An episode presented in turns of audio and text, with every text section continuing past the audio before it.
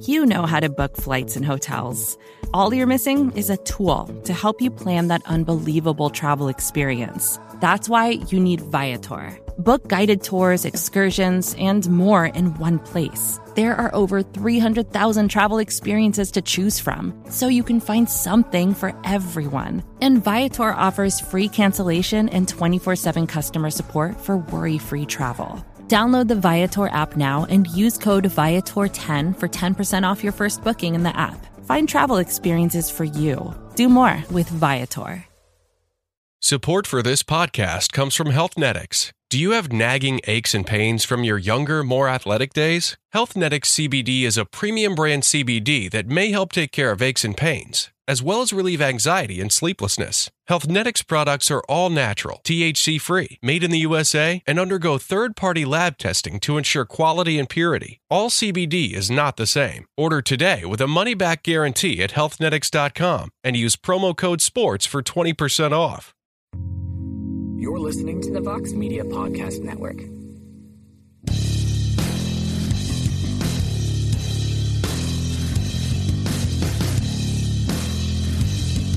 It is uh, Monday, March 4th, 2019, and this is the MMA Hour right here on MMAfighting.com. Thank you so much for joining me. I greatly appreciate it. My name is Luke Thomas, and I am the host of this program. What a jam packed program we have for you for this first show of the third month of 2019. Can you believe it already? Years just flying by. Who do we have today? Uh, ben Askren is going to be here, fresh off of his very controversial but interesting win over Robbie Lawler, UFC 235. Speaking of UFC 235, we have two of the very best coaches in the game who both coached the champions, the main event winners. Brandon Gibson will be here around 1240. He was, of course, part of the Jon Jones team. And then Kamaru Usman's coach, Henri Hooft, will be here, I think around 1. Of course, he helped guide him all the way to a welterweight championship title as well. Plus, you're going to be my guest, not one, two different ways. We've been taking your tweets this whole time using the hashtag the MMA Hour. Thank you to everybody who submitted them. My friend Danny Segura tells me that they are copious in amount and quite interesting, which I'm always happy to hear. And I hear the calls today, and the number is the same as always 844 866 2468. I have heard that uh, England is uh, in the house today, quite quite numerically, or I should say, in abundance, rather. So we'll do that a little bit later in the show as well. Uh, all right, as always, the Monday Morning Analyst is a YouTube exclusive. This will not go on the audio portion of the podcast. So if you want it, you got to get it online. Well, you get everything online, but on our YouTube channel, I should say. Let's go now to our first guest. Talk about a winning career this guy's had.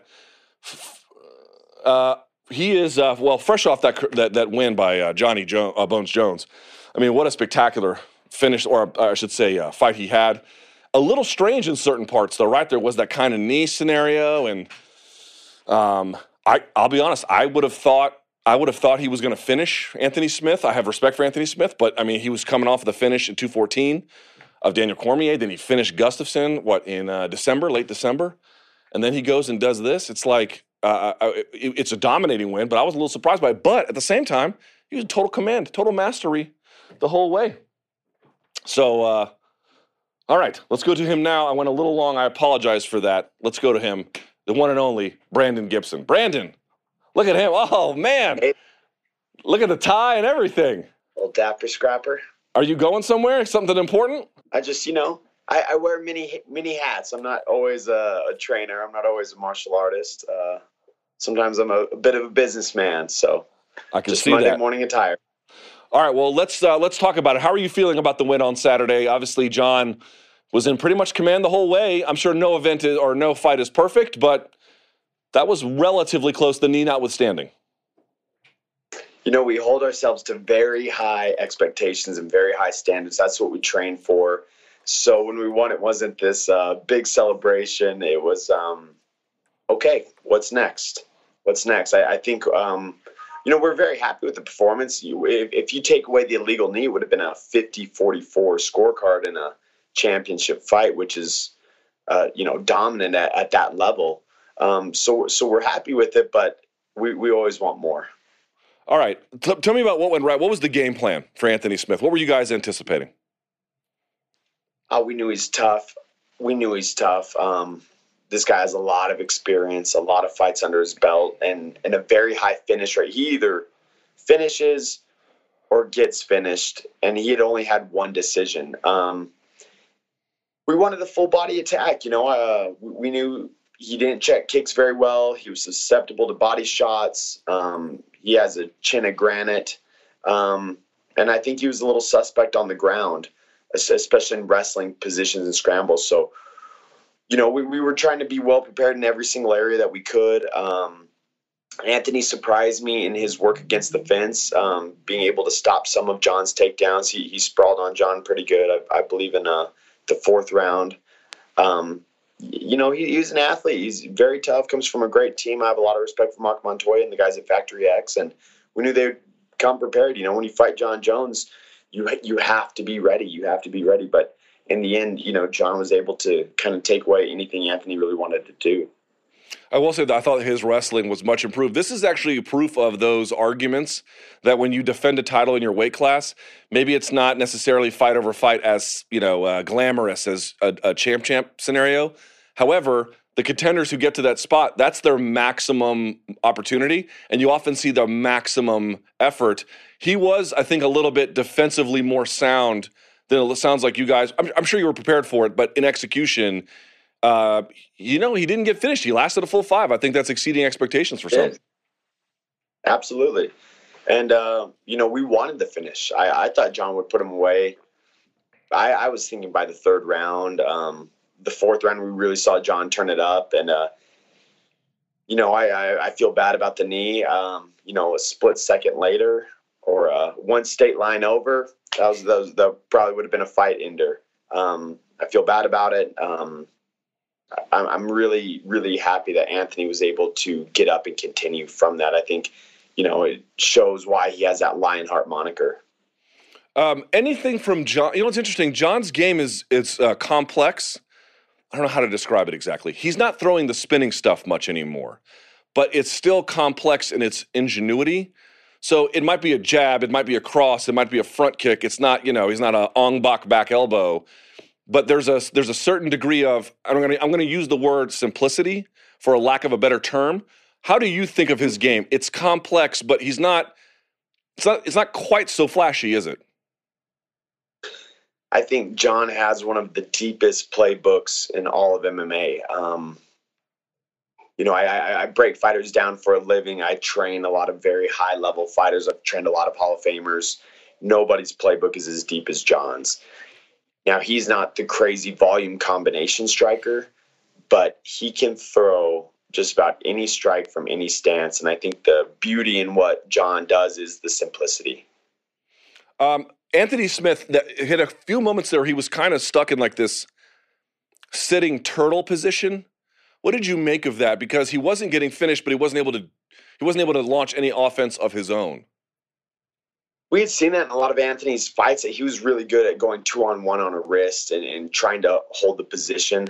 Um, and then he would take some ground and pound damage, but he was comfortable in that position. And then he'd wait and create a scramble. He did it against Volkan. He did it against Andrew Sanchez. We, we'd seen him do, go for it quite a bit. So we had really trained in that two on one wrist control, big knees to the body, big ground and pound, big passes when Jon was ready. And, and I think that's what we saw in the fourth round was just – Jon unloading knees the body, knees to the ankle, finding ground and pound when he needed it, and just just riding him, controlling him, and grinding him.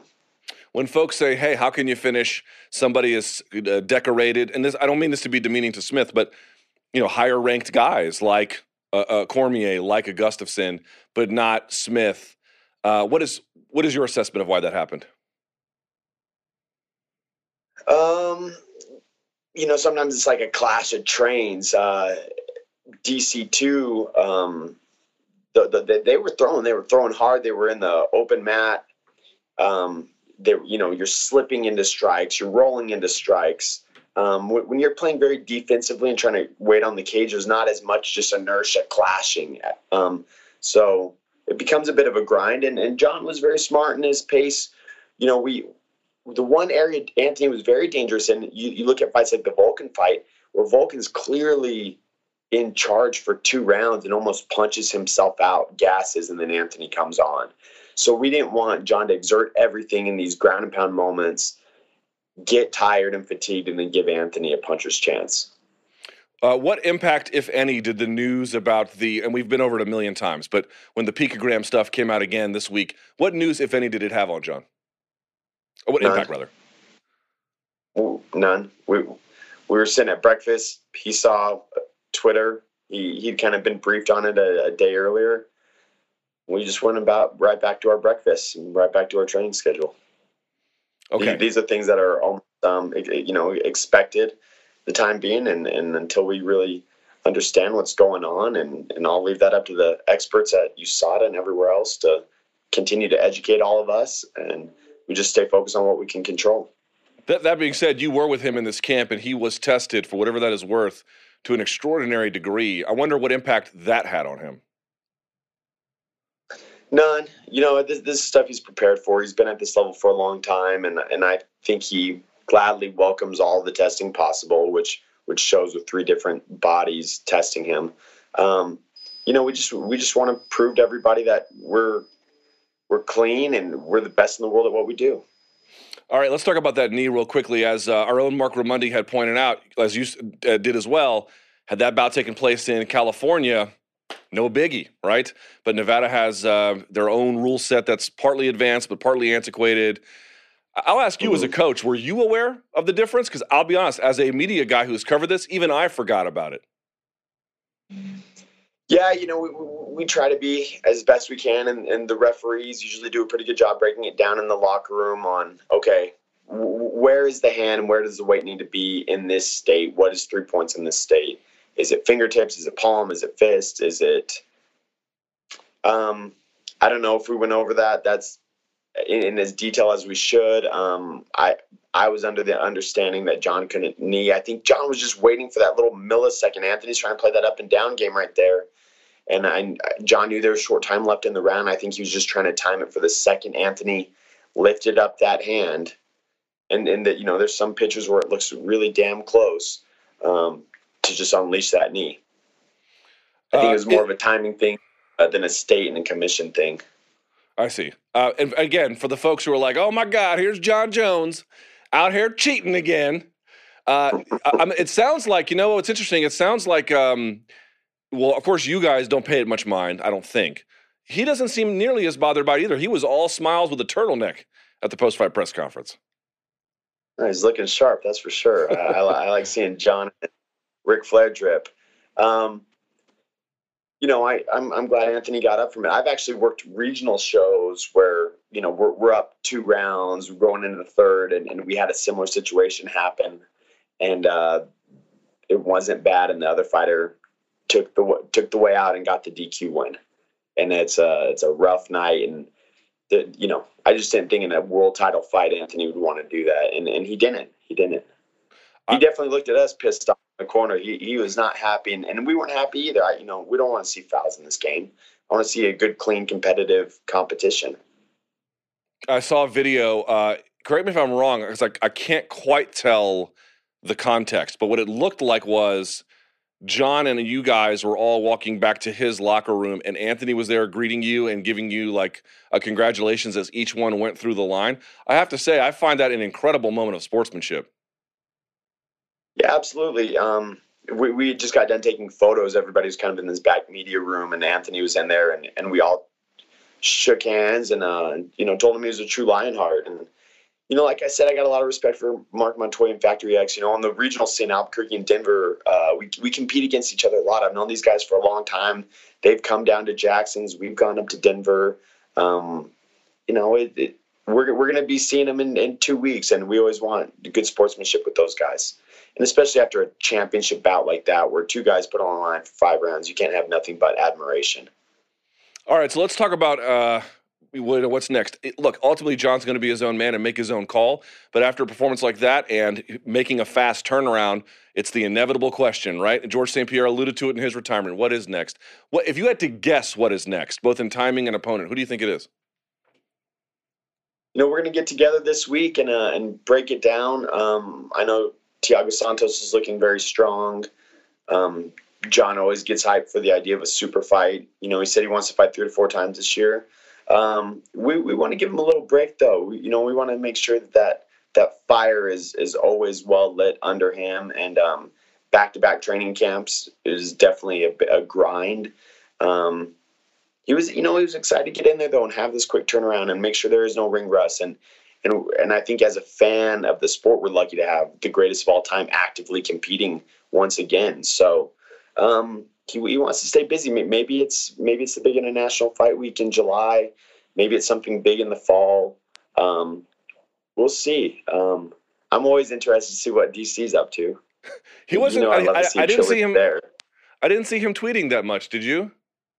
No, no. Surprisingly, um, well, yeah, we'll see. I, I you know, I, will be interested to see what the UFC brings to the table, and um, you know, we want to get Jon a little rest and then get him back in and just keep growing Jon Jones. You know, it's uh that's an important time for us to be in camp without an opponent and just develop and, and continue to sharpen Jon's arsenal. By the way, I noticed something. Correct me if I'm wrong. Now, I uh, one time on the mats dislocated my own toe. Ooh, that sucked. It was not fun. And he, of course, had that broken one against Chael. He tapes it. Does he tape it on the buddy system? Is that is that the same toe that I saw? Mm-hmm. I don't know if he does it in the fight, but he definitely does it in the warm ups. Yeah, yeah. You know, we just try to um, keep everything like more preventative injury. You know, um, and and with as much as Jon kicks, it's not even the Chael injury as much as it's preventing future injury. So um, yeah, we just we just want to keep him sharp and keep him feeling good. And yeah, ta- we we go through a lot of tape in camp. What what do you make of DC's silence? And I have to say, as a observer, I, I have a tremendous amount of respect for DC. Obviously, I know you do as well. I was glad, actually. I was getting a little exhausted with the rivalry. I do want to see them fight in the future, but for this moment in time, I was happy to take a break. Yeah, I, I was. Uh, I was happy for it too. You know, I, I, like when these guys get to celebrate their nights. Um, and, and same when DC wins. Uh, I, I, I, like it quiet on our front or just a congratulations. Um, I think that will always be looming, though. Every, everybody will always want to see a trilogy there. And DC's had so much success since Jon's fight, and, you know, he was double champ and heavyweight champ. And uh, but I, I, think for right now, there's a lot of intriguing matchups in, in each of their respective weight classes. So uh, I, I, I just like having fun with that idea. What do you? Uh, by the way, you think is there any chance he fights heavyweight this year, or do you think these four fights or three, whatever they end up happening, are all going to be at 205? I think this year will probably be at 205, unless you know some really intriguing super fight gets offered. But um, I think Jon's just fine uh, being light heavyweight champ of the world and, and defending this title as many times as we can. Uh, what did you make of Johnny Walker's win? Uh, the kid's impressive. He's explosive. Uh, I saw a really impressive stat that he's only thrown 30 strikes or something in his combined UFC career. So his knockout to strike ratio is like one to nine. That that's impressive. We definitely got our eye on him. And and you know he's charismatic. He's fun. He has a swagger to him. Uh, he's creative. You know that, that that's a fight that is definitely on the horizon. I'm sure. But you, if you had to guess it, you probably again nobody knows, especially with UFC these days. But it sounds like you guys think Thiago Santos is next. And, you know that's what Dana was alluding to in the press conference. Um, you know he's he's been looking great. He's a powerful, very powerful 205 pounder. Um, I'm sure that's something that intrigues a lot of fans, and uh, I like that there's some fresh blood in the light heavyweight division. Um, you know, when Jon started, it was it was kind of like the older reign of some of the Pride legends you know the the Shoguns, the the Rampage Jacksons, um, the Vitors. There there's so many of these legends for us to to chase after, and now. You know, Jon's the legend, and these young guys are coming up, like Johnny Walker, like Thiago Santos. So uh, it, it's cool to be in this position now. Has it Jon ever fought someone who brawls the way that Thiago Santos does? Um, you know, I think he's fought a lot of brawlers. I would consider Anthony Smith a brawler. Uh, I, think we've fought some very polished MMA boxers um, with, with explosive hooks like Rampage Jackson, like Shogun. Um, and then we've fought a lot of really polished technical MMA strikers like Gustafsson, like Machida. Um, I think Thiago brings a different kind of power. I don't think he's as polished or refined as a Shogun or a Rampage. I think he's probably a little closer to Anthony Smith's style. Uh, still, though, Anthony Smith fought a less brawler style this time, didn't he? You know, when you have Jon Jones in front of you pressuring and feinting and level changing and throwing kicks, it uh, it makes you question trying to load up on a big hook. Yeah, I suppose that it does. By the way, speaking of the four times in one year, like every fighter's different. Everyone's a different age, different experience, different injury level. What do you make of Israel Adesanya with six fights in 14 months? By the way, he's won five of the first six, so something's going right. But I, even I've been asking him. That sounds like a heavy workload, man. You know, I hell, we trained Cowboy Cerrone for a long time, where he was working at a pace that was about that insane. And uh, you know, when you're on fire, you're on fire, and uh, you got to keep it going. And and sometimes you don't know it's too much until you get in there and you feel a little flat and burned out or you have a, a camp where everything really starts adding up. But you know, Israel's a, a, brilliant fighter. He's been in it for a long time. He, you know, with his kickboxing background, uh, he's he's used to competing at a high pace and, and training often. You know, the guys over at City Box, City Kickboxing in New Zealand, they know what's up. They know what they're doing. And um, hell, man, you know, when you're hot, you're hot. So so keep it going. And, and I'm a big fan of what Israel's doing. I I love his swag. I love what he's doing. So, uh, as a fan, I'm like, hey man, keep keep competing. As a fan, do you want to see Jon fight Bro- uh, Brock? It's like as a media guy, it's like well, it'd be great for me. The the views would be through the roof. But look, man, I don't think it takes a genius to be like, I don't know how competitive that is. I don't know how competitive is either. I think for the casuals um, that that a guy like Brock brings to the sport, it will be super high numbers and a high payday. Um, I think for the, the, the challenge, just the size of the man that Brock is, I think that's something that intrigues Jon. I think, um, yeah, Brock will bring something different. It, it, would, it would be fun. It would be intriguing. But as far as is Brock the most polished mixed martial artist that we've ever competed against, and what is our game plan going to have to be, and all these things we're going to have to watch out for and train for? No, I don't. I don't think it's that. Well, you know, here's what I know. Not only are you one of the world's best MMA coaches, it looks like you're the town mayor of Albuquerque with that clothes, with those clothes on as well. So, uh, yeah, yeah. So, Mr. Mayor, congratulations on a successful win. And uh, can, again, I've been telling you this. Can't wait to see what you guys have in store in 2019. All the best, Luke, and uh, we appreciate your breakdowns, man. Keep it up. You're, you're, sharp. You got a good eye. I'm trying, trying to be like now you. We just got to be you in there holding pads every day. Yeah, no and, thanks. Getting the guys fired. I'll leave that to the experts. Thank you, Brandon. Really appreciate it. All right, there he goes. One of the best. We go from one of the best to another one of the bests. He was, uh, I mean, this guy, if you didn't watch his corner advice on Saturday, you missed out something pretty great. He is uh, a Dutch legend and the coach of Kamaru Usman, the one and only Henri Hooft is here. Hi, Henri. How are you? How you doing, Luke? I'm good. Uh, it's an honor to get you on the phone here, so we really appreciate your time, Henri. So, how did Saturday go from your vantage point? It looked pretty good from ours.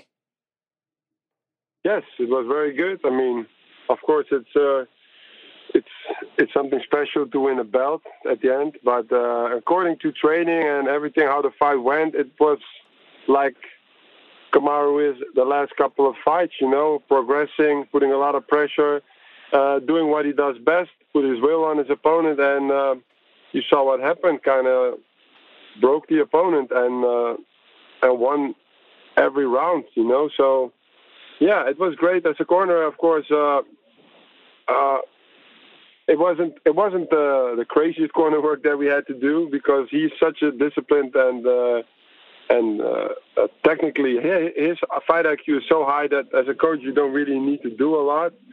Uh, but uh, at the end of the day, me, Greg, Kami, and the guys, uh, I think we did all good together. We made him good. We prepared him good for the fight, and what he did the last couple of years for his career, and now with that belt, that's something that he really do, did by himself. It's he's a he's a different guy.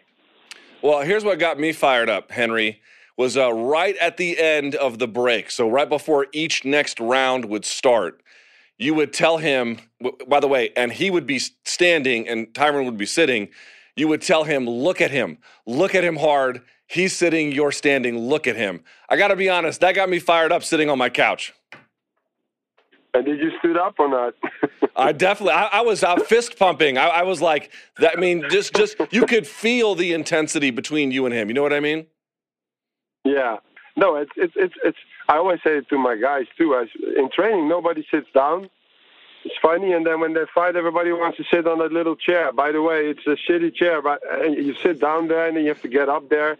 I think it's much better to just to stand for 15 minutes normally. Now it was 25 minutes. If you can't do that, just uh, it, I think it gives uh, you a little bit of a mental uh, pump. And if you look at the other guy, at least you can see some stuff. Especially if you have a fighter IQ and and or you're a coach or a fighter, he can see that. And he can see that that guy needs to sit down and, and ask his coach for advice, while our fighter is just breathing, take the water. Of course, listens to the advice, but it's just doing something that we do in our in our room uh, for the last couple of years. So I think that's just a normal thing that we do. But the, thing that I say that look at the opponent is just a, a thing that I, that I have from my kickboxing background with uh, with all the fighters. Uh, we stand in between the rounds. Of course, it's not MMA, so it's a little different. But we stand and uh, and we look and we, we breathe and we can't wait to the next round start. And that's that's what uh, what sometimes gives you a little edge. And if not, you don't need to sit down, man, for 15 minutes or 25 minutes. Come on. Okay, so let's talk about this. He has said at times that you guys don't have game plans, but there must be some kind of overarching strategy. What was the plan for Tyron Woodley? I think when we talk about game planning, uh, it, it's of course it's not a it's not a it's not football, or American football or whatever. Uh, I really need to tell you this. Uh, look, me, Greg Jones, Kami Barzini, our guys, we have of course we have a lot of experience. Um, but we don't overcoach our fighters in the room. We we are always in the room, three of our coaches. Uh, of course, we know all the opponents that our guys fighting because we have been doing this for a while. So we kind of know if we fight a wrestler that it's probably a little bit better to have a little more distance. If we fight a striker, uh, whatever, every every every aspect of the game, of course, you know when you look at it. But at the end of the day, we are all trainers, not not coaches. We are trainers. We want to train our guys, we, we want to teach them skills so they have enough skills to fight anybody. Nowadays in, in MMA, everybody gets injured or they pull out of a fight or something happens, and then you've been training for a wrestler and then you're going to fight a striker, the other way around. I think overall, you need to work on your skills. And uh, at the end of the day, we are trainers, so we want our guys to have the skills to fight anybody and try to to beat everybody with our style of fighting. So uh, of course, there's a little game plan, but the game plan is in the in the head of the fighter that's been training like Usman and Michael Johnson and these guys for seven years. They know our game plan is we come we come to fight hard. We are offensive, defensive fighters. We have a good guard. We come hard. We go forward. We fight. We make the fight. We try to finish fights. We put a lot of pressure, but also skills. And and and and I think. Um, especially if you're being a fighter. Like I, I fought myself. I know how it is to have a game plan, and I know everybody says when you get punched in the face. Well, in kickboxing, when you get kicked in your legs or in your in your face, the whole the whole game plan changed. But a real fighter knows what to do in the fight, and we're just an extra pair of eyes.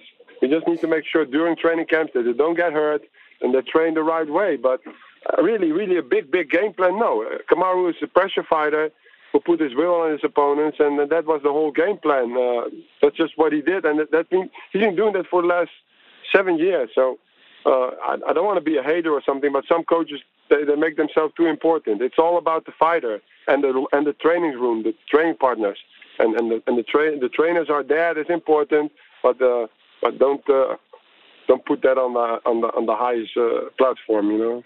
Hmm, that's interesting. Well, let me uh, let me push back a little bit if I can. Now, beating Tyron Woodley is uh, an, an amazing, amazing feat. But what about the argument that, okay, you're right, you need to have this versatile ability because you never know if your opponent's going to change or what they're going to, you know, I, I, these things change so often and you have to be well rounded. That part I, I, can understand. But what about the idea that if you yeah. fought someone so good, if you didn't have a game plan, uh, that's just not enough prep? Like if you fought someone like Jon Jones, I, I'll be honest, I'm not sure how you beat someone like him without a game plan. No, well, he's he's he's the best fighter of all times for me, so it's very difficult to beat him.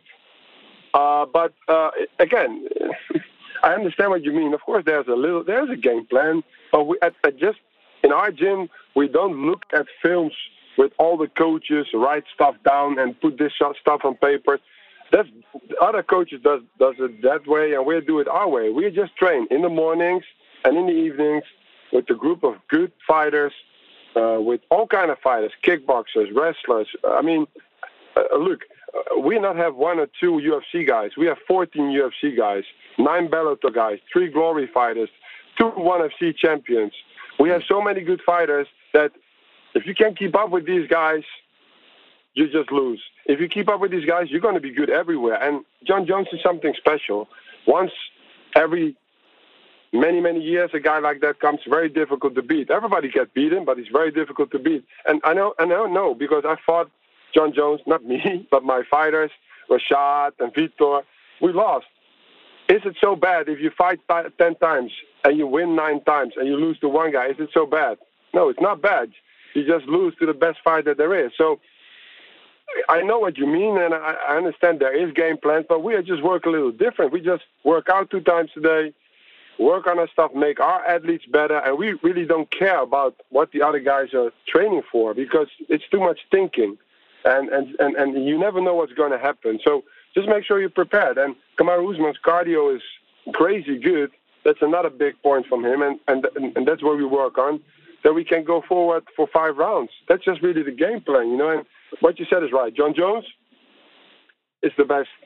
It's the best there. He he beat everybody, and he's just so good everywhere that it will be very difficult to beat. so I don't think that's a big problem if uh, if one guy is better than the rest. And kickboxing, winning or losing, it's a big, big difference than an MMA. Here you need to have an O record, and you need to have a lot of you can need to talk a lot of shit to get stuff done. In kickboxing, we fight each other, and if you lose, you go back to the drawing board, you work on stuff, and you fight each other again later on in your career. If not, so what? But here it's all about, oh, you need to be perfect and this needs to be game planned. And no, you just need to fight, be at the best condition you are, and just make sure that you represent your own style, your own identity, without talking trash. Just fight hard and make good fights. That's all there is. That's the way we think about it. So. Fair enough, and your formula is certainly working. I can I can uh, attest to that. Uh, so let's talk about Kamaru here for a second couple of things I want to start with him. If I had to ask you, and you've kind of alluded to it here a little bit, but if I could ask you in a more direct way, what makes him so good? What would you say? Discipline. What do you mean?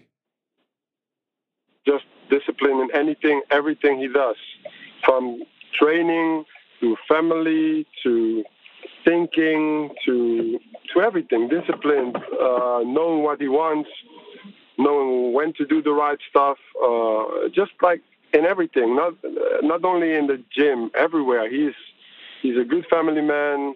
He he's just uh, like the correct guy, and I think he will be a great champion because he's just good. You know, uh, perfect guy, perfect guy to have.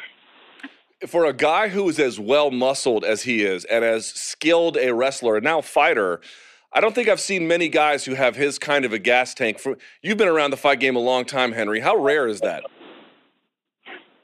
Well, uh, it is. You're right. It's uh, it's he starts to get he starts to get better at round four and five. You know, it's just like a, it's like a diesel. He slowly uh, gets stronger and stronger and stronger, and um, uh, that's his big uh, his big plus in the in the fights. Also, I mean uh, some guys say, oh, he's not the best striker, and oh, he is not the best wrestling, oh, he is not the best this, but he is disciplined and he has will, and he believes also in the people that are with him. That's also a big thing. He believes in us.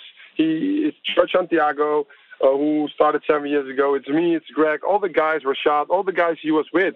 We didn't bring special people in. We didn't train with special people. We, we, we didn't do that. We have our own people, and and that's that's another big thing uh, that that helps him being so good. He has faith in us, and uh, and yeah, and his body. But and again, uh, you see, if he takes his shirt out, it's not normal. He's built like a he's uh, he's little Francis, right? Yeah, he is bricked up. Yeah. Crazy. Uh, okay, when did you realize he was he was not really not not I mean uh, he came in with a wrestling background and he came in looking like a statue. That's not what I mean. What I mean is, you can see a lot of guys who come from other combative sports and they're not necessarily cut out for MMA. When did you realize that this guy was championship MMA material? Um, I think after after a couple of after a couple of training sessions, really, because he came with Rashad and he uh, he trained with. I remember we talked about it in fight night with Anthony after the fight.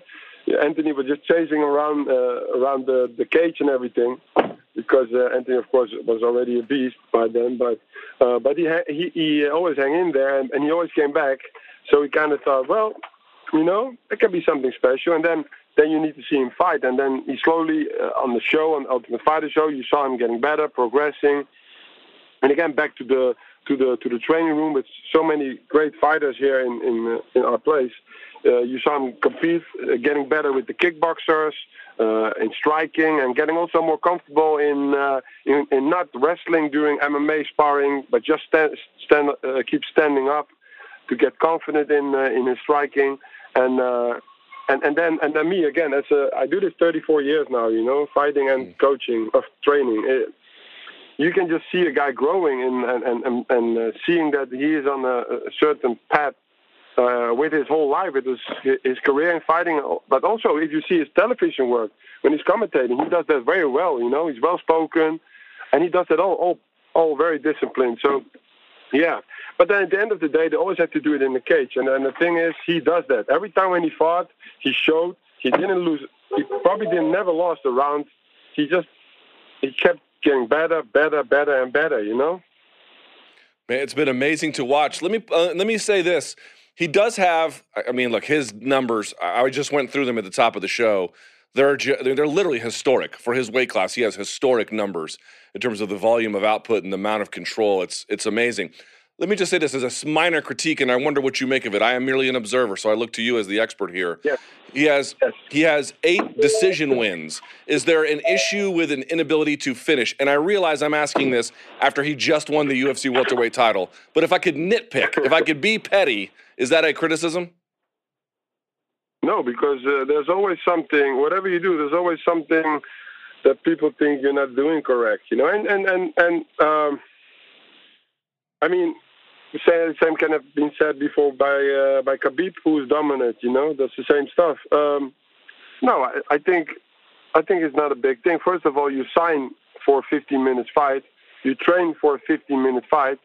So that's what you do. And if a, knockout or a decision or, or a submission or a TKO comes, it comes. Everybody wants to uh, win fights before the the final uh, final bell, but maybe uh, the, the, opponent uh, is good, or maybe uh, you can't stop some guys. And uh, yeah, again, there's always something that people can pick up and say, "Oh, he's not finishing fights." Or, for instance, now I have a very talented kid in my in my gym, um, Shamil Nikaev. I try to get him signed with every organization. I'm not a manager, but I push him always. The kid is nine and zero, oh, but he didn't finish people. But the kid is fought Russian top guys only in Russia when he was 19 and 20 years young.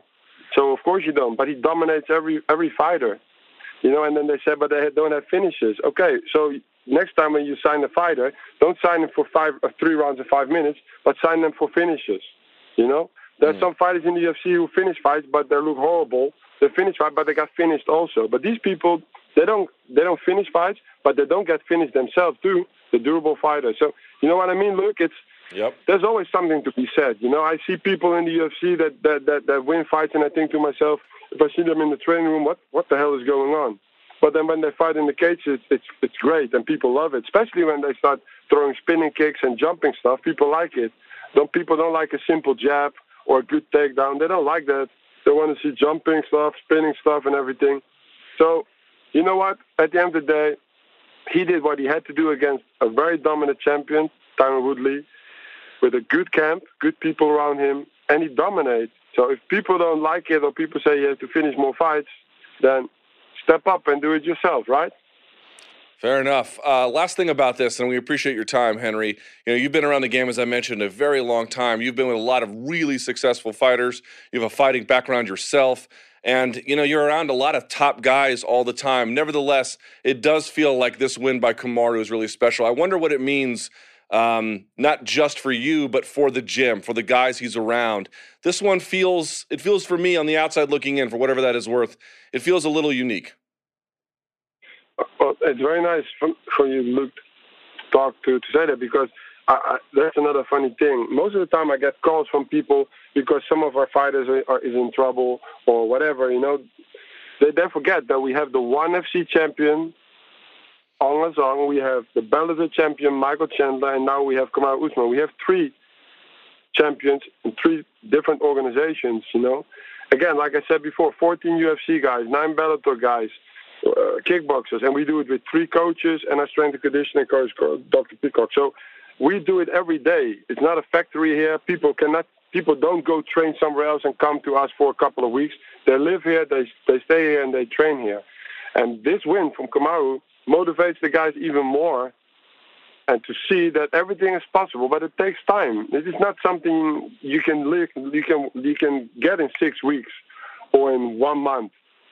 It takes a lot of work and, and, and, and, and a long road. You have to put a lot of miles in there, and most of the guys don't even make it. You know, they don't even make it. But he brings back that belt and he shows everybody that, yeah, I am here. I'm always working. I'm helping you guys out, and you see what I can do. So it's always a big motivation. But we got three champions, and and is always, of course, the biggest name. Uh, but uh, yeah, it, it's great to have great to have people like that around us, and as us as trainers too. These people are good people. Uh, you know, Kamaru is a great guy. Michael Chandler is a really good guy. Aung and then we got Robbie Lawler. We got all the guys around us that are like great. Nik Lentz, everybody's everybody's helping each other. Uh, so we got a good group of people, and there's many more good stuff to come for us, you know. And if it's belt or no belts, one thing they know when when they fight out of our our group of people is people from our group they come they come to fight. Game planning and everything is all nice, but we come to fight. We put pressure and we come to fight. So that's what we work on. Last question for you: What did you make of the stoppage in in Lawler's fight? How can you stop a guy that's like relentless, the toughest guy there is, one of the toughest fighters. How can you stop a guy like that? I just can't understand that. You know, I know, I know it's difficult because as referees they need to make split decisions. But a guy like Robbie, you, you need to give these guys a little more chance. And again, I don't know if the fight, if he would have won the fight or not. He was beating Ben Askren very bad, of course, but they didn't stop that fight when he he was getting molested in the beginning of the fight, and I like that. But then give Robbie a little longer you know. But you can't change that anymore, you know. Uh, we keep that to ourselves. Hopefully they run it back, and he gets his chance. But he looked amazing in the beginning of the fight, and and another great guy, uh, one of our, our team captains, you know, uh, Robbie Lawler. So uh, he will be back for sure. Well, Henri, you guys have so much success, and I don't think, and if anybody was doubting it before, it's no accident. You're you're a class act, and your team is just full of high achievers. Congratulations on yet another one, but I'm certainly sure it's not the last one. And thank you for your time. Okay, thank you very much, Luke. There Bye-bye. he goes. There, Henri Hooft, one of the best ones. Uh, okay. With that in mind, it is time now for. Uh, oh, no, I can't do that. I have to get to this. I spoke to Ben Askren yesterday on the phone, live from his hotel in Las Vegas, about everything that went down, including everything Dana White had to say about the post-fight press conference and some other things that have been floating out there since the fight, since the presser. Here's my conversation with him. I'm here with Ben Askren. Ben, I know it's uh, uh, you taking some time out for me here on a Sunday. I really appreciate it. First of all, give us a health update. Your face, I gotta say, given everything that happened, eh, not too bad. Yeah, I'm great, man. I'm I'm ugly already, so ain't no big deal. I got a few stitches, got a few swollen eyes, but um, you know, I got I got put in about as bad a position as you can be put against one of the hardest hitters in the division, and he got the fucking tee off on me, uh, pretty much at will. And you know, I showed no quit, and I and I think that should have been the story of the night more than anything else. It's like I dealt with a lot of adversity there. I had most guys, ninety eight percent of division covers up and takes their takes their ass whooping, and I, I there was no quitting me. I just kept fighting I eventually got my arm free. I got back to my base. I, I got a guard. I got up. I got the takedown. I got the choke out. Um, and I, you know, I feel like that should have been the story of the night more than anything. I feel like the the ending and Dana's whining about the ending kind of overshadowed um, what I thought was uh, not an ideal performance for me, but a definitely a gritty uh, performance that showed a lot of heart. So I want to get to the ending, obviously, in just a second, but let's talk about uh, the fight itself for just a moment, if we can. You know, it occurred to me. I mean, I, I guess I kind of I guess I already knew it, right? We all knew it. But Robbie Lawler appears to be quite strong. Now you've gone up against a lot of strong no, athletes. How strong is he? Abnormally strong. Abnormally strong. I mean, I went with the, I went with a lot of. I wrestled with obviously hundreds, thousands of people, and um, you know, I shoot in and I drag and I kind of almost take his back. I didn't have a good grip right up there in the bat, uh, right off the bat. I mean, within five seconds, I think I was kind of on his back almost. And he pops his hand out, and I'm kind of around his neck and opposite arm And man, the speed he got me up and down with, like I have, I've only felt a few people that powerful. I have felt a few people that powerful, but not a lot, right? I mean, I was up and down fast, um, and I was in a bad position right off the bat. It, it sucked, and like I said, I just had to keep fighting through it. So the gift wrap that he had, where he had the the the wrist control that allowed him to sort of Yeah. in position, and when that was happening, what were you telling yourself? Uh, what I was trying to do was find with my with my free hand, I was trying to find his hand so he could stop punching me, but I wasn't able to find it. So as I'm trying to do that, I'm also trying to turn over and uh, free my arm, and then I you know I eventually do after taking a handful of shots, which again is not, not ideal, but you know sometimes that's what happens. Now, uh, you obviously got back to your feet and uh, you got the on top at a bare minimum. Maybe the stoppage was a little bit controversial, but it was a nice showing. On some level, you have to be kind of happy with this, right? There's Yeah, controversy I at mean, the end. listen, Luke, Luke. The more I watch this finish, and I've watched it a handful of times today, the less controversial I think it is. I No, no, no. I don't. I don't mean that. Jose, Jose, I don't mean that. I mean the Sure. resilience you showed. Like I watched your other Oh, fights. yeah, you just run over everybody. Absolutely. I mean, like like I said, you put ninety eight percent of people in that position where they got that where they got slammed on their dome and they got their wrist trapped, and Robbie Lawler's bashing them in the face. Most of them are they're just going to do this number and cover up, you know, and just call it a day. And that that just wasn't in the cards for me. That wasn't what that wasn't how it was going down. Um, and I said to keep fighting. All right, so let's get to the finish because it's obviously a hot topic and it's on your mind. You said you've been watching it more and more. As you watch it more and more, what do you see? I see. I don't know if you, but I, I, I'm holding my phone, obviously. But his hand is all the way up on my head, you know. And the thing that, for me that's a dead giveaway is when it drops. It's so that first of all, it's a free fall speed, and then it just like hits the mat and almost like bounces off the mat. His hand, you know. And it's like that is not a conscious movement. It's not a movement you make when you're conscious. Um, and you know why I think he came back to life is uh, I I guess the shit there was a lot of shit going on, right? And I was semi distracted by everything going on. I was trying to, you know, lock in my position. I was kind of trying to pay attention to Herb. I was kind of trying to see what Robbie's arms were doing. I was trying to take in the whole scene, you know? And I loosen up as Herb comes at me. I loosen up a little bit. As you know, with a blood choke, because that's what this was. All you need is a little bit, and boom, you pop right back. But the bottom line is his hand falls down, hits the mat, and it's like, dude, that was a limp arm. You were unconscious. Whether you like it or not, whether you remember it or not, you were unconscious for a slight period of time, and that's all that needs to happen in an MMA fight. Now, talk me through it from the grappling side. It looked like he was trying to reach the far hand on the back of your head, the one that ultimately dropped. When he Yeah. initially put it on top, he was doing that to what? To come out and pop his head out, and that's I- when you grabbed it? Yeah, I, so I think he thought I didn't have as good of a grip as I did, but I was all the way underneath his chin, and I crushed watermelons. You're not getting. You're not going to I've, get. me- I've I seen mean, the video. Yeah, and you're not getting me off from that. And that, that's, I mean, if we want to add on to it, the fact is he was unconscious, even if it was for a split second. You don't need to be unconscious more than a split second. But I had a, I had a minute forty left. I'm underneath his chin, and there's no way out for him.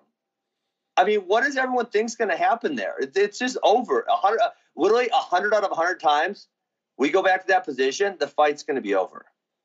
Okay, so let's talk about the where the grip was. Now, anybody who's seen the video, I'll share it on Twitter where you have not one, oh, two watermelons, I think, at one point, and you I'm not smashed them normally both. strong in that position. Right, right. So you were there. You're saying it was like like Carlos Newton, Pat Miletich. It was under the under the uh, on the carotid, or was it on the jaw? No, I, I felt like it was on the cruel. I'm a neck right now, but obviously On the you can't carotid. tell that. Uh, Yeah. The far side, I felt it was on the far side of the neck, and I felt like you know I've been working. I actually got Mark Lehman. I'm switching my video here so you can see. I started working on Mark with Mark Lehman. He I was gonna. lives Say, really that's who that was in your corner. Yes, he started. He lives really close to me in Wisconsin, and I always heard he was like a grappling genius. So I said, you know, let me go see if I can pick something up for this guy. So we've been working on a lot of different grips and just like nuances of chokes because I've always said I can squeeze harder than anybody. The fact that I'm not choking more people out is kind of ridiculous. I, I need to be able to finish people.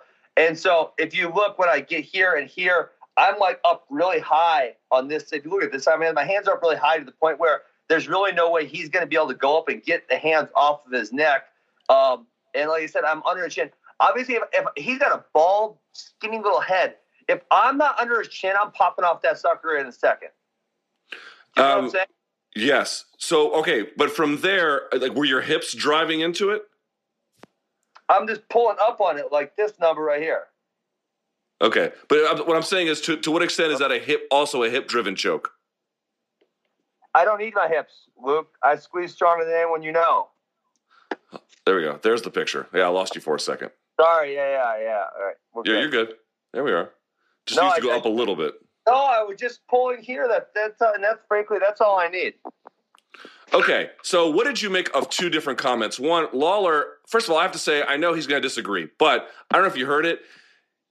He he could have made it a big deal, and he's really not making it a big deal. There must be some relief on your part for that.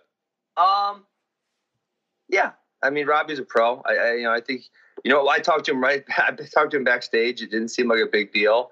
Um, and you know I guess the other thing that I would add on to this is you know he said his ear was covered, but if you watch the video, the ear was clearly not covered on the far side. Um, and Herb says three times, "Are you okay? Are you okay? Okay?" And there and there was no response from him. And everyone knows the referee comes backstage and says, "Hey guys, you know if I if I ask you and you don't do anything, I'm going to stop the fight." So I think that's the other thing to add in there. That's an obvious to me. Um, but yeah, Robbie Robbie was fine with it. And then uh, yeah, I'm sure you're gonna ask about Dana. Uh, I'm going to ask about Dana in one second. When you say the far side, you mean the ear that was not on your body, the ear that was Correct. on your arm. Now, now here is, is open. What about the idea that he gave a thumbs up? Uh, I saw like that video, um, and I, you know, I don't know what's going on there, but obviously, like I said I think I did loosen. When Herb came at me the first time, I loosened a little bit. So who knows? Maybe that was enough to let a little blood back in where he woke back up. And uh, you do jujitsu, Luke. You've been choked out. I've been choked out. Man, sometimes you get choked out and you wake back up and you don't feel like anything happened. You know that. Yeah, especially with the blood chokes, obviously, as you indicated before, and it can really depend on the squeeze. It's a it's a weird situation, I think. All right, so let's talk about it. Dana was saying he agreed that it was a bad stoppage and that they want to run it back. Since you talked about it at the presser, have you talked to him or anyone else at UFC staff? Oh, Dana. Well, I talked to Hunter Campbell. We'll meet up with him in London. I am going to London. Ali Abdelaziz just called me out for fighting Marty, even though they put Colby versus Marty. Uh, that literally happened 10 minutes ago on Twitter. So I'm trying to get to the bottom of that because I thought that other fight was already announced. Uh, yeah, see, now you're going to check your Twitter. But Yes, I didn't know he did that. Yeah, weird, right? That was literally like two minutes before we popped on this call. Um, so I'm gonna try to figure out what that's all about because I thought they made Marty versus Colby. Um, yeah, I mean Da- Dana's disdain for me is like so clear and evident, and it's so hilarious because he keeps saying, "No, I like you, Ben. I don't dislike you," but then like literally every action, every body language tells a totally different story. That that he is like somehow repulsed by me. He hasn't liked me forever. He didn't like me in 2013 when they refused to sign me. He doesn't like me now. I, I have offered to sit down with the guy multiple times and be reasonable, like two adults should do. He's not taking me up one time. I genuinely don't know what his problem with me is. So wait a second. He said that I remember when you were in New York, you came back there. I was there when you did the scrum and the whole bit, and that you wanted to meet with him. He says he never even heard you wanted to meet. I grabbed him by the neck. I said, Dana, let's sit down and talk. And he said, why? I said, because I want to straighten things out. He says, you're here, aren't you? Amy, come here. Come here. My wife's right over here. Yes, you saw me grab by the neck. He brushed me off.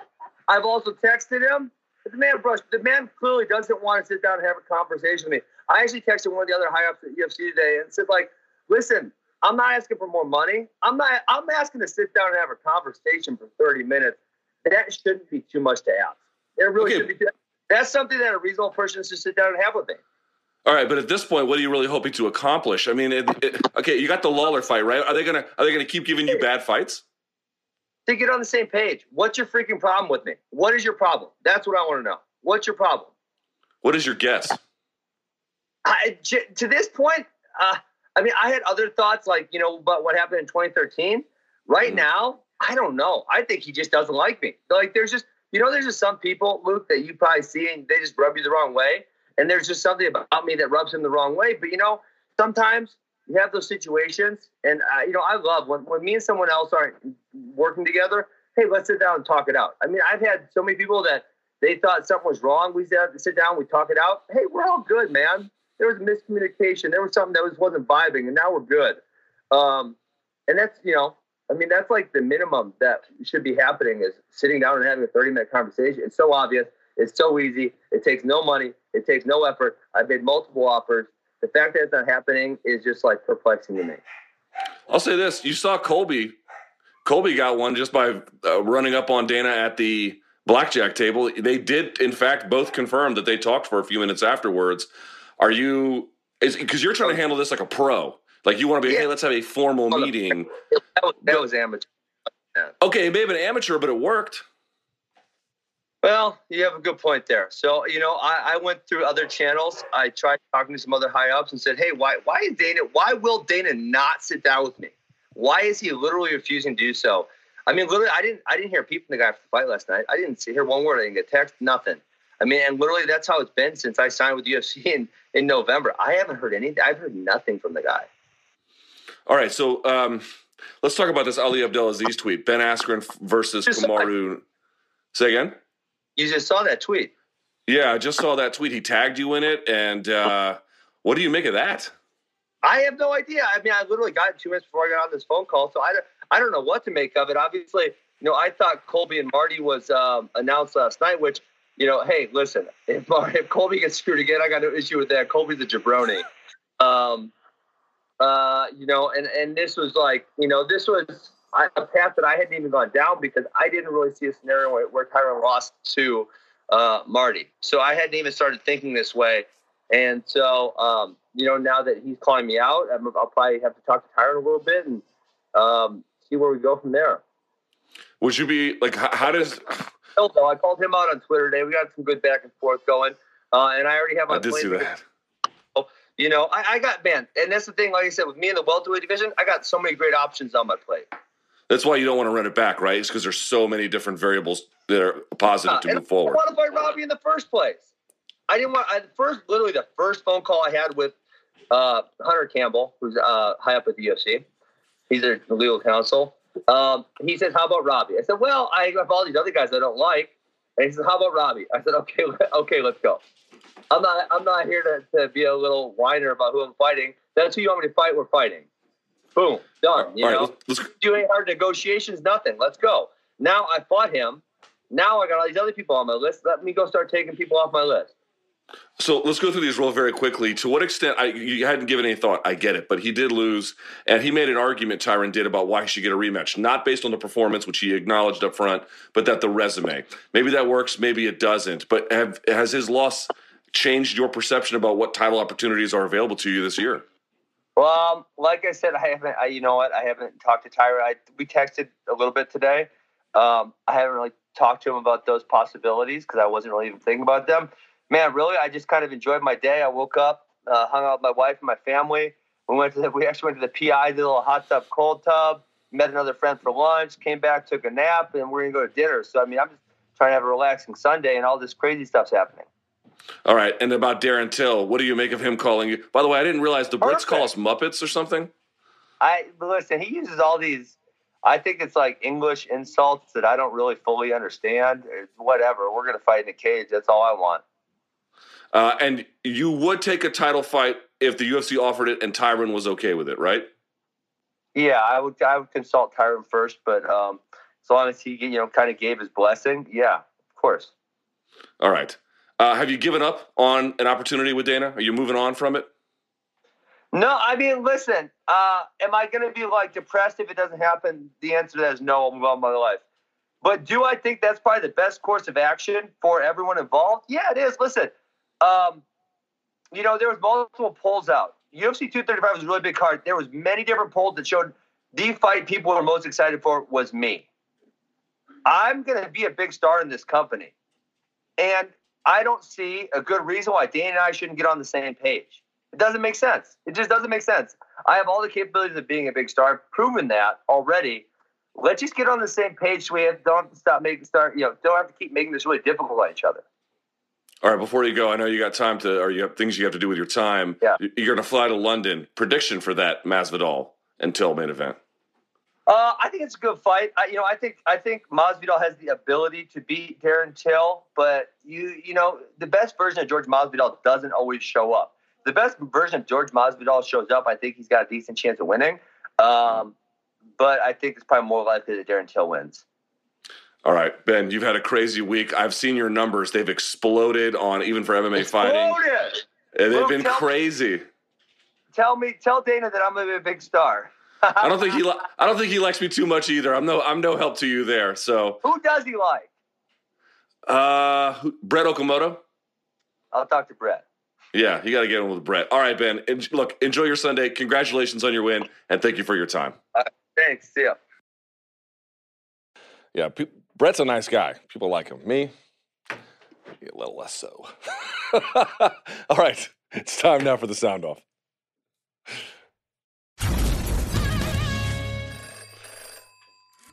Uh, let's go here to my man. There he is. The uh, let me think of something good here. I can't think of much. I don't know. Know what it is. He's the ropa to my vieja. all that stuff. What's up, buddy? How are I'm you? good, you? Segura's here. Uh, let me make a note here before we Yeah. continue. I have to apologize to uh, Dominic Cruz. Dominic Cruz and I spoke yesterday on the phone. Or excuse me, uh, on uh, well, we- spoke yesterday. I did an interview with him, but we had technical difficulties, and I was not able to use the interview. So that's not his fault. That's mine. So I, I'm gonna make sure we, if he doesn't see this, I'm gonna make sure that we tell him in person, or you know, I'll, I'll, I'll make sure we talk to him. But uh, Dominic, that is my fault. I apologize for that. I apologize for wasting your time. He had really interesting things to say, and I'm sorry I couldn't bring it to the audience. So that one's on me. Um, I owe him a big one, and I intend to make sure I can make it up to him. All right. With that out of the way, sir, how was your weekend? By the way? It was way, good. Yeah? Full of MMA. Great card. Yeah, you know what? Yeah. You know, uh, it, it, I'm not going to say it didn't deliver. Relative to crazy expectations, it fell a little bit short, but yeah. It was good. Yeah, what what I liked about this card, this card is that you know in many other cards, like you know the prelim start, and you can kind of just you know wander off a little bit and just have it on and, and tune tune out. But in this one, right from the start, it was like, okay, this is an inter- interesting fight. Diego Sanchez, Mickey Gall, sign me up. Zabit, Jeremy Stephens, sign me up. Yeah. Like every single fight, you're like, okay, I gotta tune in and focus on this, Yeah. which which is what you want as an MMA fan, right? Yeah, it certainly is. Yeah. Uh, all right, let's get this going. All right, so I had a different order here, but I, you know I'm gonna take it a different route. We're gonna start with the Robbie Lawler because I I feel like that's probably the Askren Lawler finish is probably the biggest, one of the biggest talking points. Yeah, certainly is. Um, and I have a few things to say about that. all right. so all right. let's let, let- let's do that first.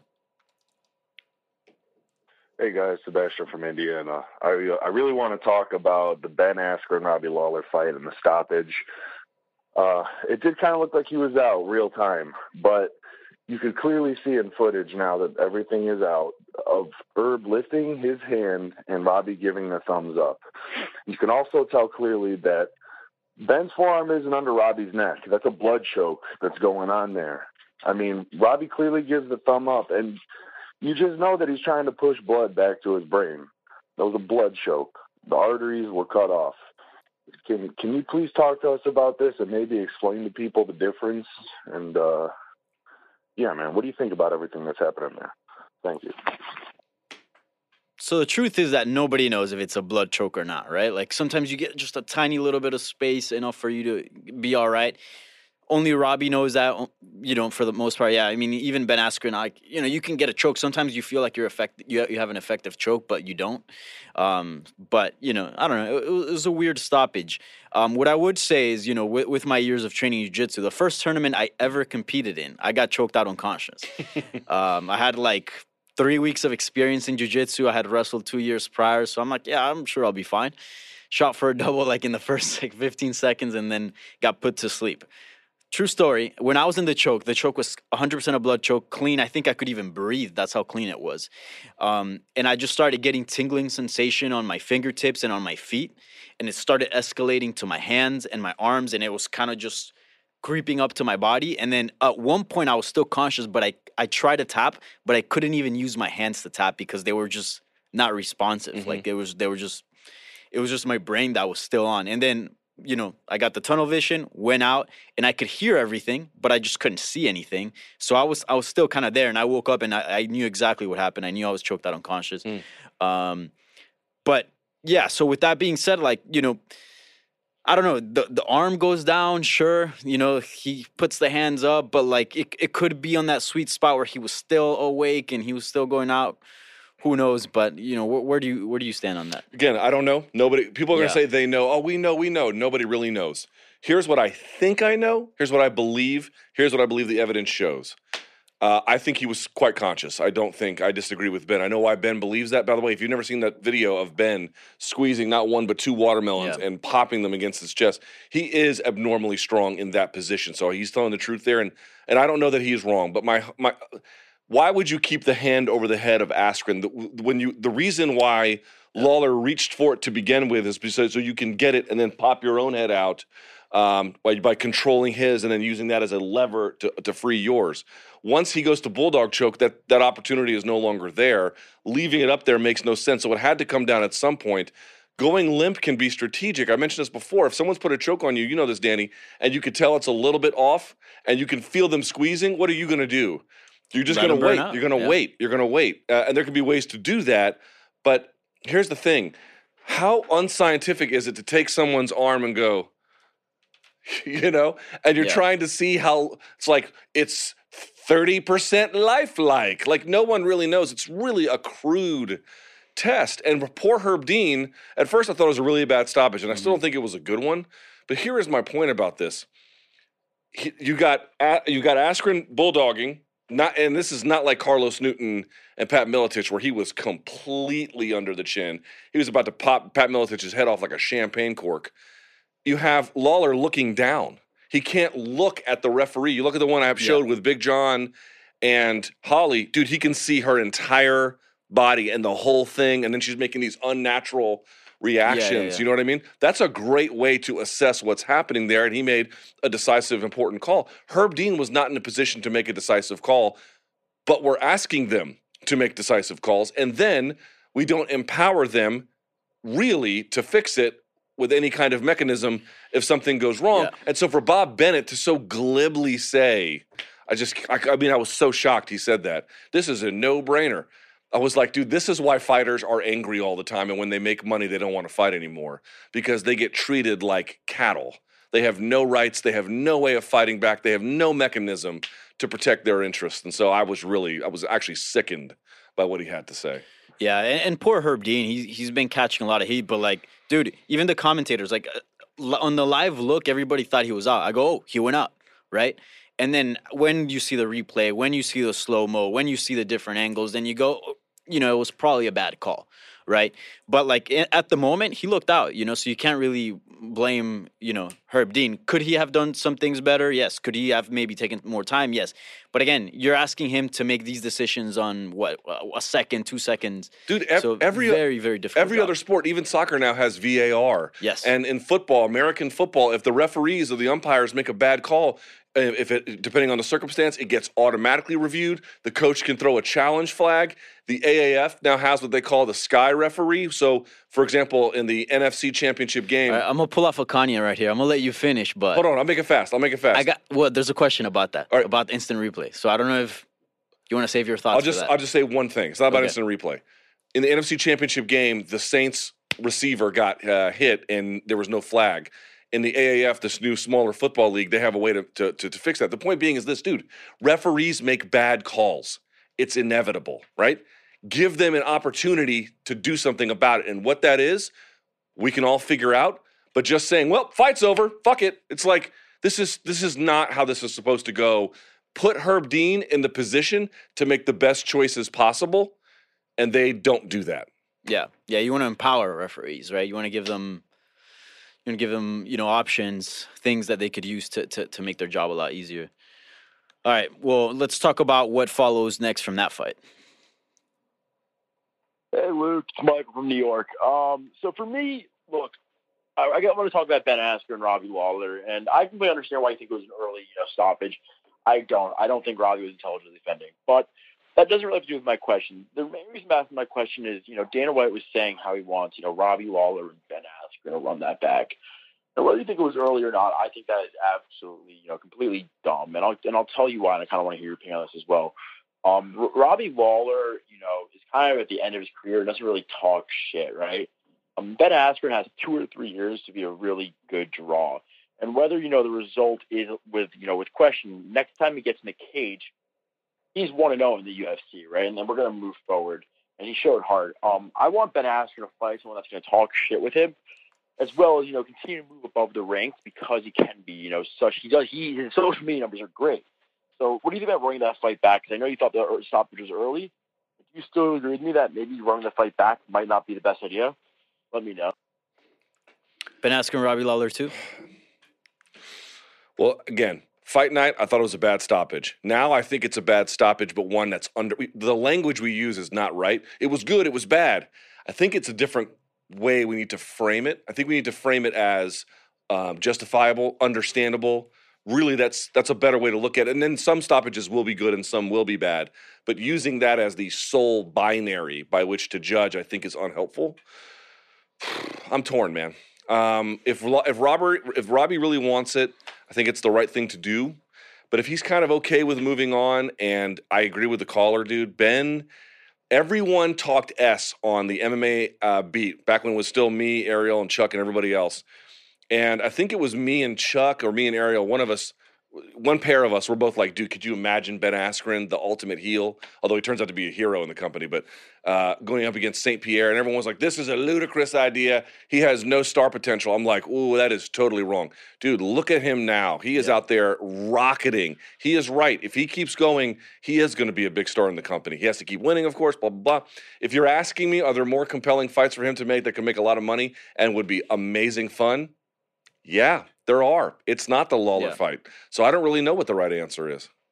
Same here. And also, I feel like by pitting him, this caller's right, by pitting him up against Lawler, you're not maximizing Ben's star potential or, or you know, the attributes that Ben brings, which sure, you know, fight wise, he's is a fantastic wrestler.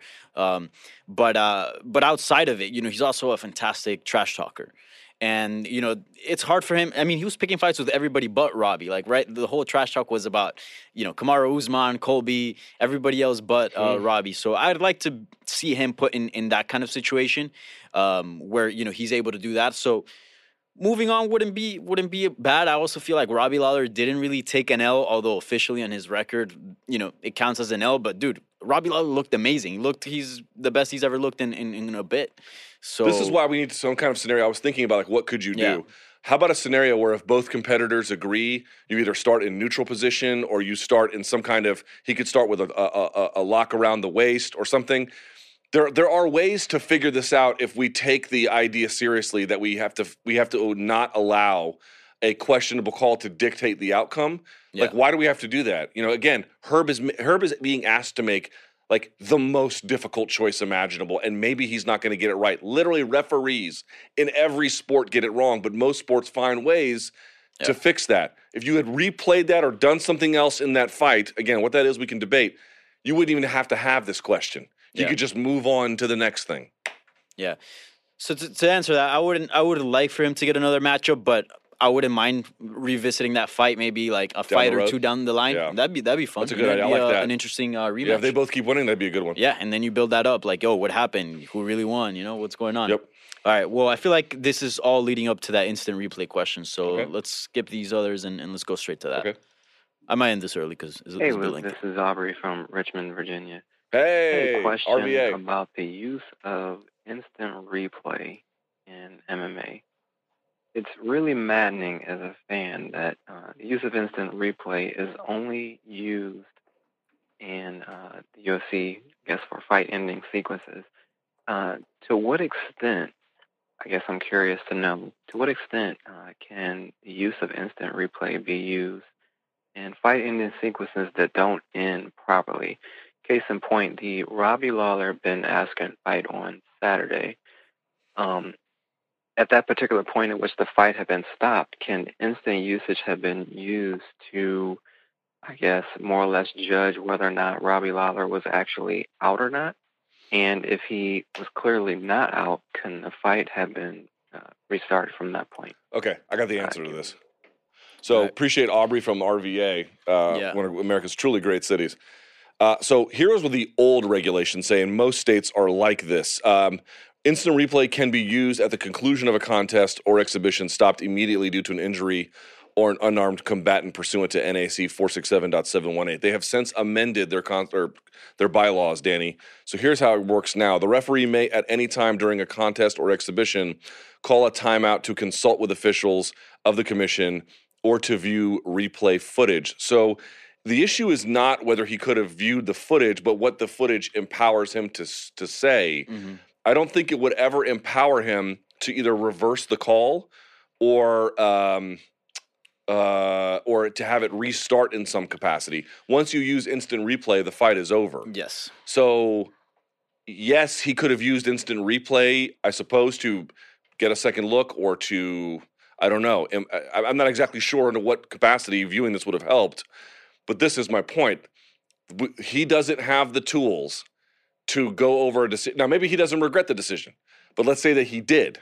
He has no opportunity to fix anything. And there's going to be a scenario where the referee clearly gets it wrong. They know they're going to get it wrong, and they have to sort of live with it. Yeah, dude, MMA is full of dumb rules. This is one of them. Like, how on earth? Like, if you call instant replay, it's the the replay is to to figure out what decision you're gonna make on the fight, as far as like how, how it end. You know, DQ or you're gonna give a win to, etc. But why can't we just set up the replay where you can go back and look and see? Okay, well, he clearly wasn't out. Maybe start him from a similar position and and let the fight go on.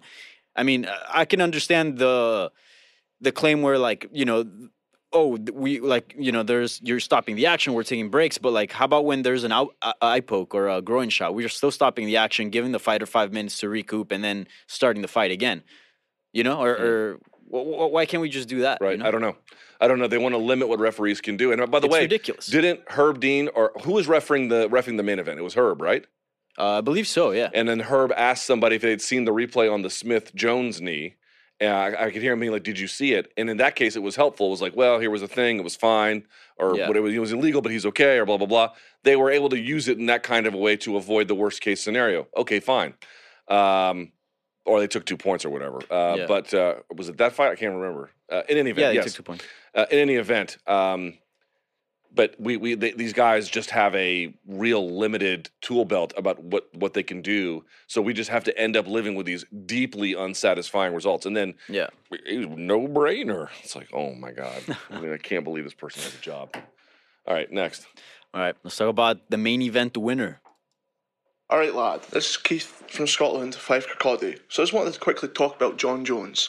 Now it's great That to get back accent. to normal regime, champion against contender, see some normalcy in the division.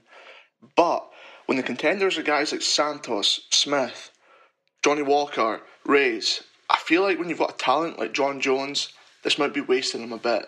Now Reyes might be a top prospect, and the one that Dana wants, Santos, that would be an exciting fight. But we know where this is ending up. I feel like if we're going to use Jon Jones, we should really get some world class competition in there. Get Rockhold or Romero up, Jones to heavyweight. I guess my question is just is there really that much interest in Jones against a guy like Santos, no matter how exciting he is? Alright, thanks. Oh, P.S. Please unblock me at Keith Farrell on Twitter. Thanks. Uh, I'll, I'll, I'll send you that uh, Okay. that handle And later so anytime I hear block that gentleman. accent, you may not get this. Anytime I hear this accent, I always think head, pants, no. Do you know that from the movie? No. So I married an axe murderer.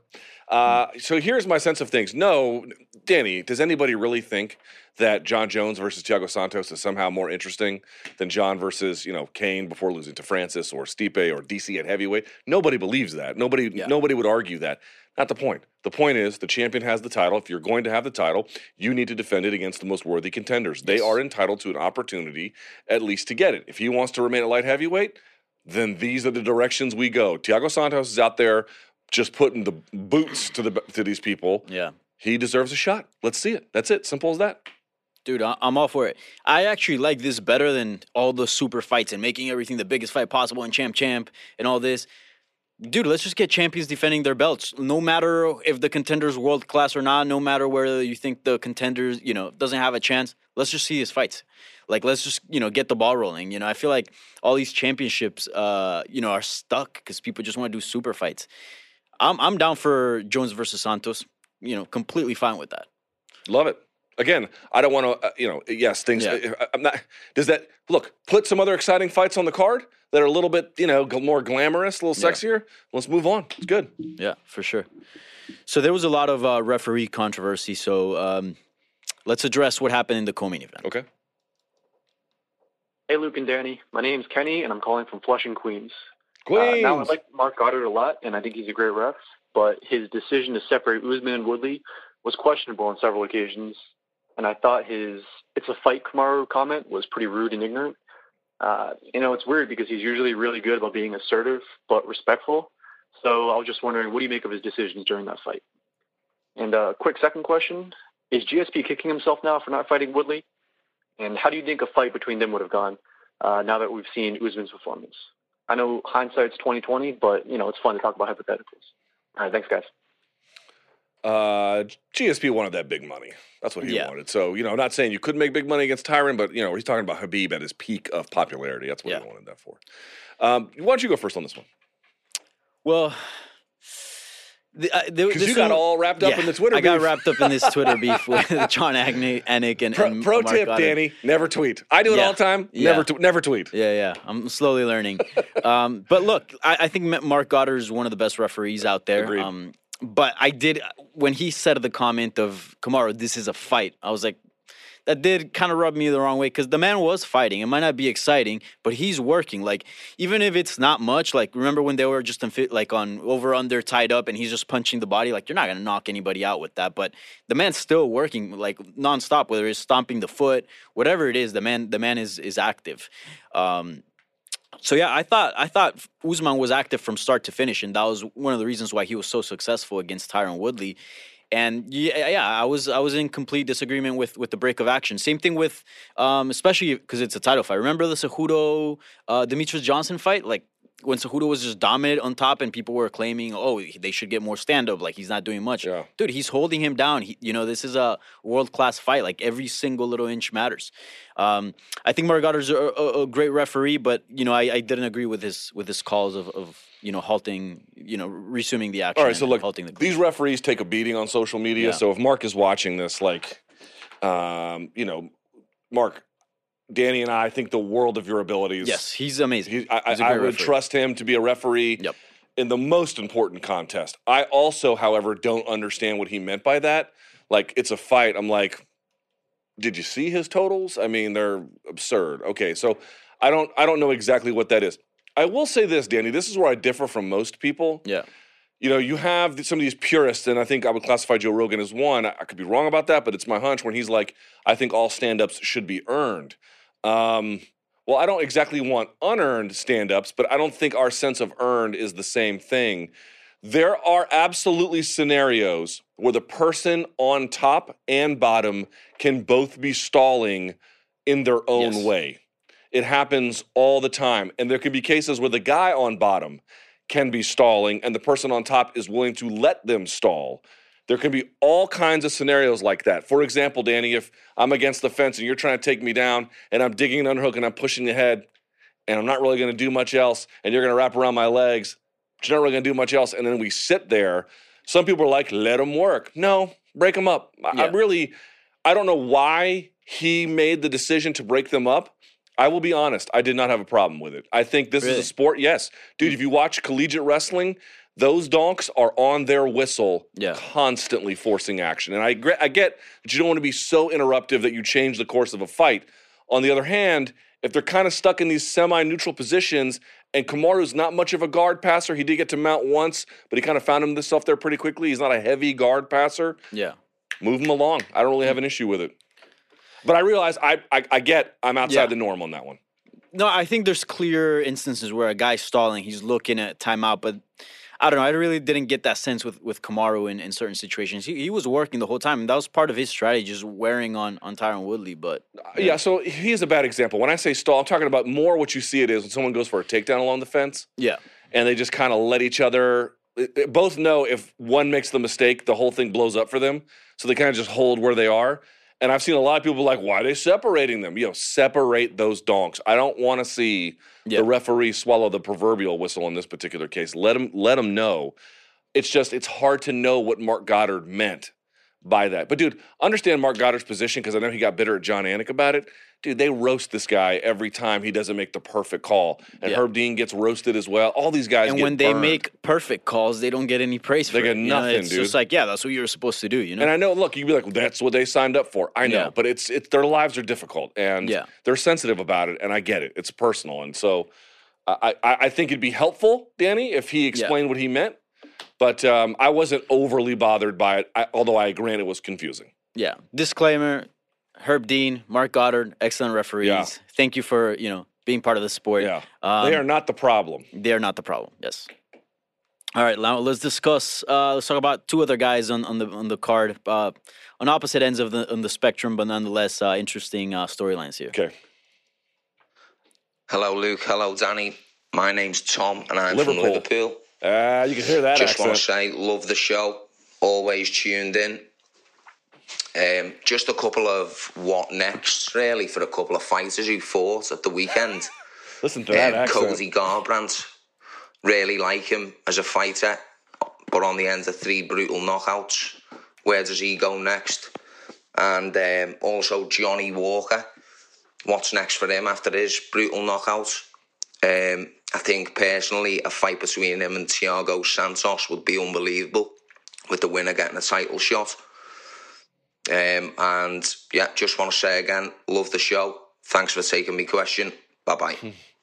What an accent that is. Amazing. I accent, love the yeah. Scouser accent, man. Yeah, it's amazing. I, I, I played that question like four times. I was cool accent. Uh, shouts to Liverpool, man. Yeah. Great place. Uh, we need a translator whenever I go, and I speak the King's English. All right. Um, Let's start with Garbrandt. Boy, that was a tough one, dude. That was a tough right, one to watch.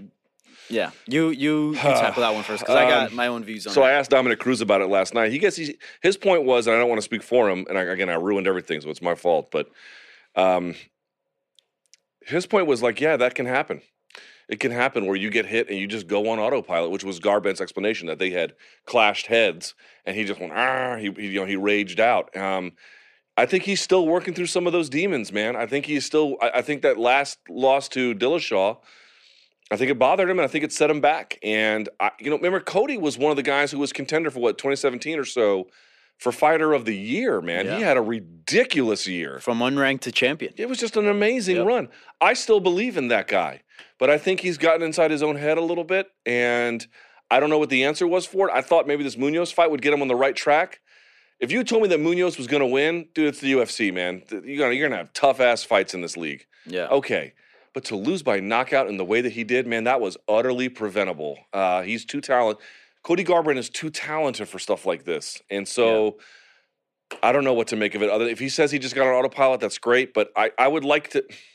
He can make better choices. We've seen him make better choices. How is it that the guy that beat Dominic Cruz Yes. did this? It just it doesn't add up. It doesn't add up. Something's wrong, and I would like to see I would like to see him come out the other side of this better off. What did you What did you think? Yeah, I agree with with everyone in the sense of like, yes, he he's not fighting up to his potential. We've seen better. I mean, dude, we we saw him out, you know, out outpoint one of the smartest fighters to ever compete in the sport in Dominic Cruz, Absolutely. right? Like, dude, that's super incredible. But then you also see the, the the the other side of the spectrum where he's going in there and just brawling, you know, completely careless behavior. Um, nonetheless, fun to watch, but but still not not very smart for his career.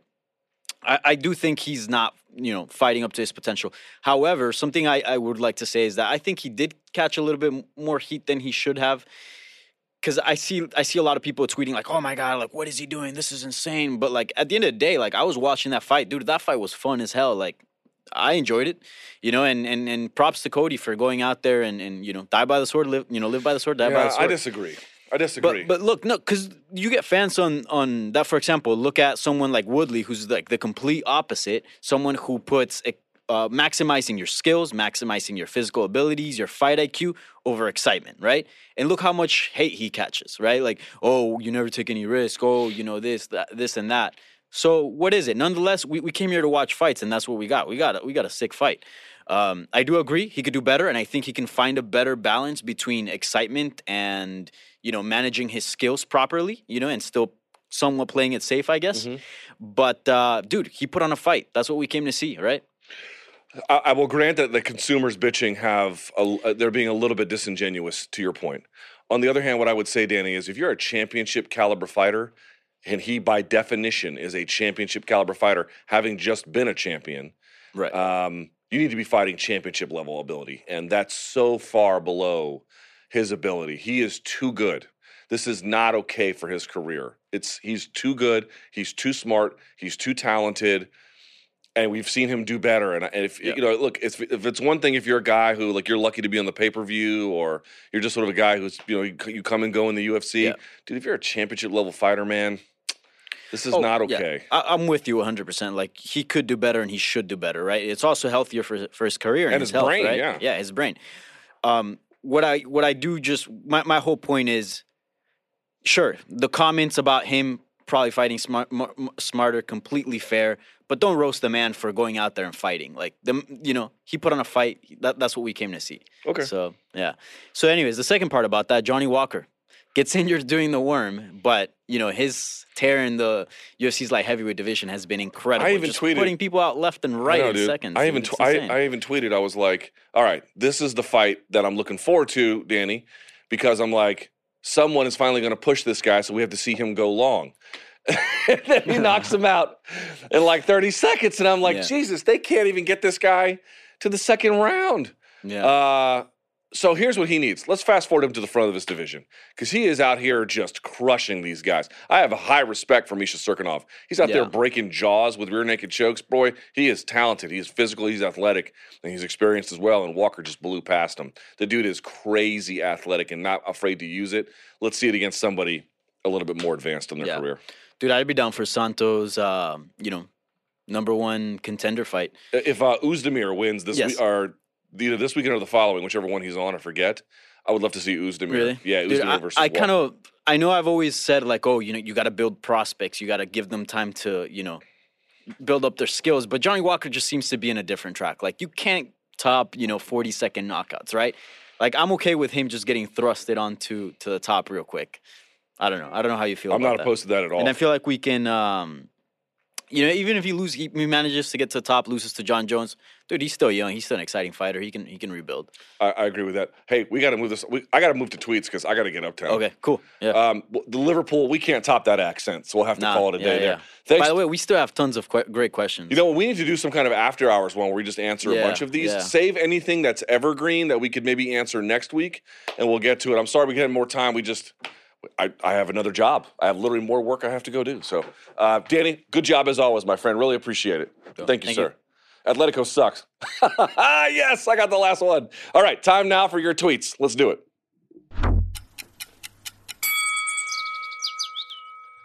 All right, here we go. Clock starts when the first tweet goes up. Let's see it, and then I will get this going on the screen. Here we go. Hit it, boys and girls. All right, Danny Segura, Luke Thomas, MMA fighting. Ben Askren should fight Till Masvidal winner or Dana White next. He should definitely not fight Dana White. But I agree with him. I don't really understand why Dana White just give him 30 minutes of your time and move on. If you won't give him 30 minutes of your time, it does sound like you have they're so unnerved by him. You can't stand to do it, but he'll stop talking about it as soon as you do. So just do it and move on. Next. Uh, would you a would you ra- uh, would you rather for UFC events? Option A, never play Face the Pain again, but have the crowd woo all night long. Option B, play Face the Pain still, but never hear another woo. Believe it or not, I would actually rather have Face the Pain and not hear another woo because the woos go on for hour on hour, whereas Face the Pain just lasts for five minutes or whatever it is, two minutes, and I can mute it. I'd have to end up muting the fights to stop the woos. So Face the Pain is abominable, but the woos they are i mean I, I just want someone to give everyone who woos the wood shampoo but that's not the world we live in unfortunately. Next. Uh, i had Stephens winning first and third rounds. I was not scoring it. I thought that it was close certainly closer than the judges had it but ah, you know what? I don't know. I don't know. I wasn't judging it in real time. It's a great point. I, i'd have to go back and look. I apologize. Next uh, was that the first time Bob Bennett or any other NAC official answered questions after an event? Hopefully, this will become more common. No, he's done it before, several times before. The problem is not that. The problem is that uh, his answers are idiotic and disingenuous. Next.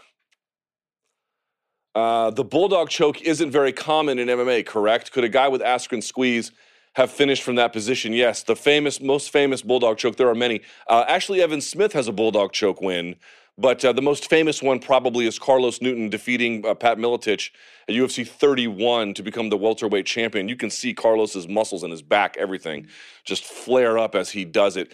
Uh, the reason why you have to really have a great squeeze there, and Askren has a ridiculous squeeze from that position, uh, is that remember you're not really controlling the rest of their body. So if there's anything wrong with your mechanics, you're not really hipping into it. You can get lifted and slammed. Um, there are there are ways out of it if it's not super tight. But if it's super tight, again, we've talked about it before. If a choke is on, you have to respect it. Next.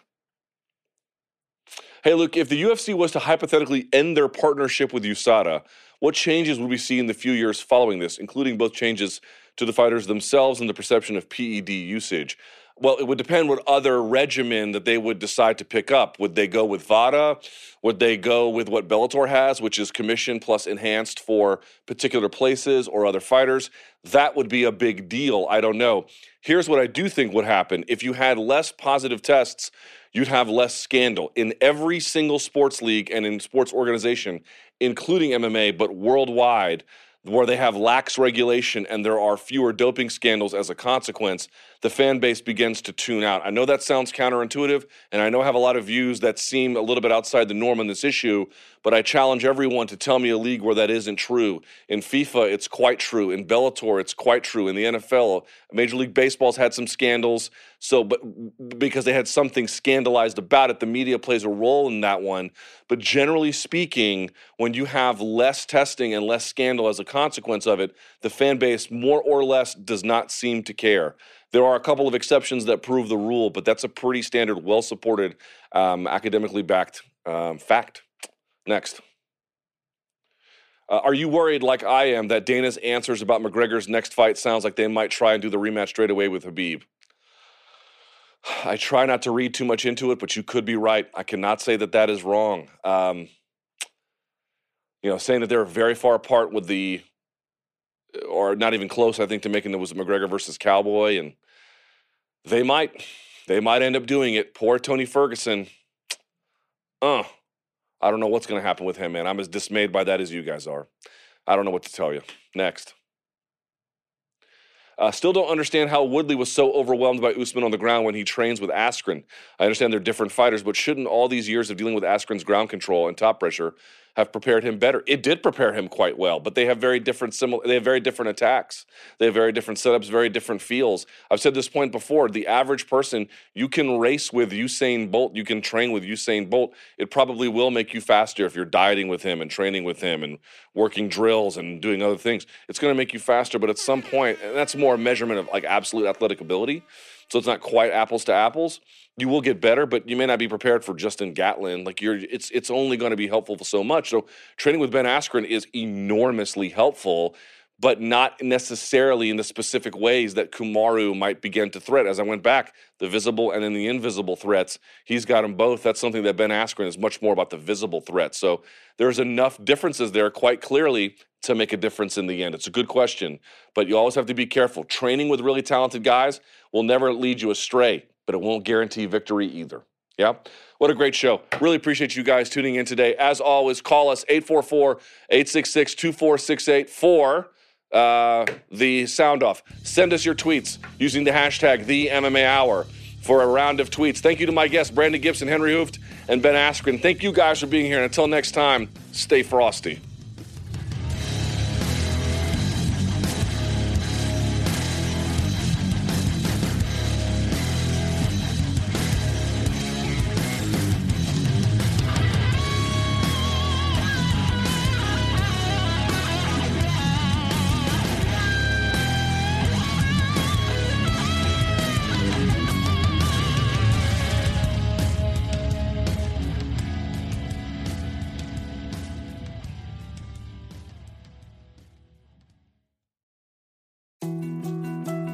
To dos, less time, and an infinite number of tools to keep track of.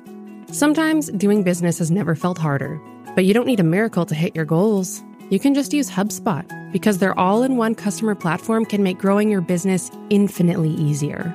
Imagine this high quality leads, fast closing deals, wildly happy customers, and more benchmark breaking quarters. It's not a miracle, it's HubSpot. Visit HubSpot.com to get started today.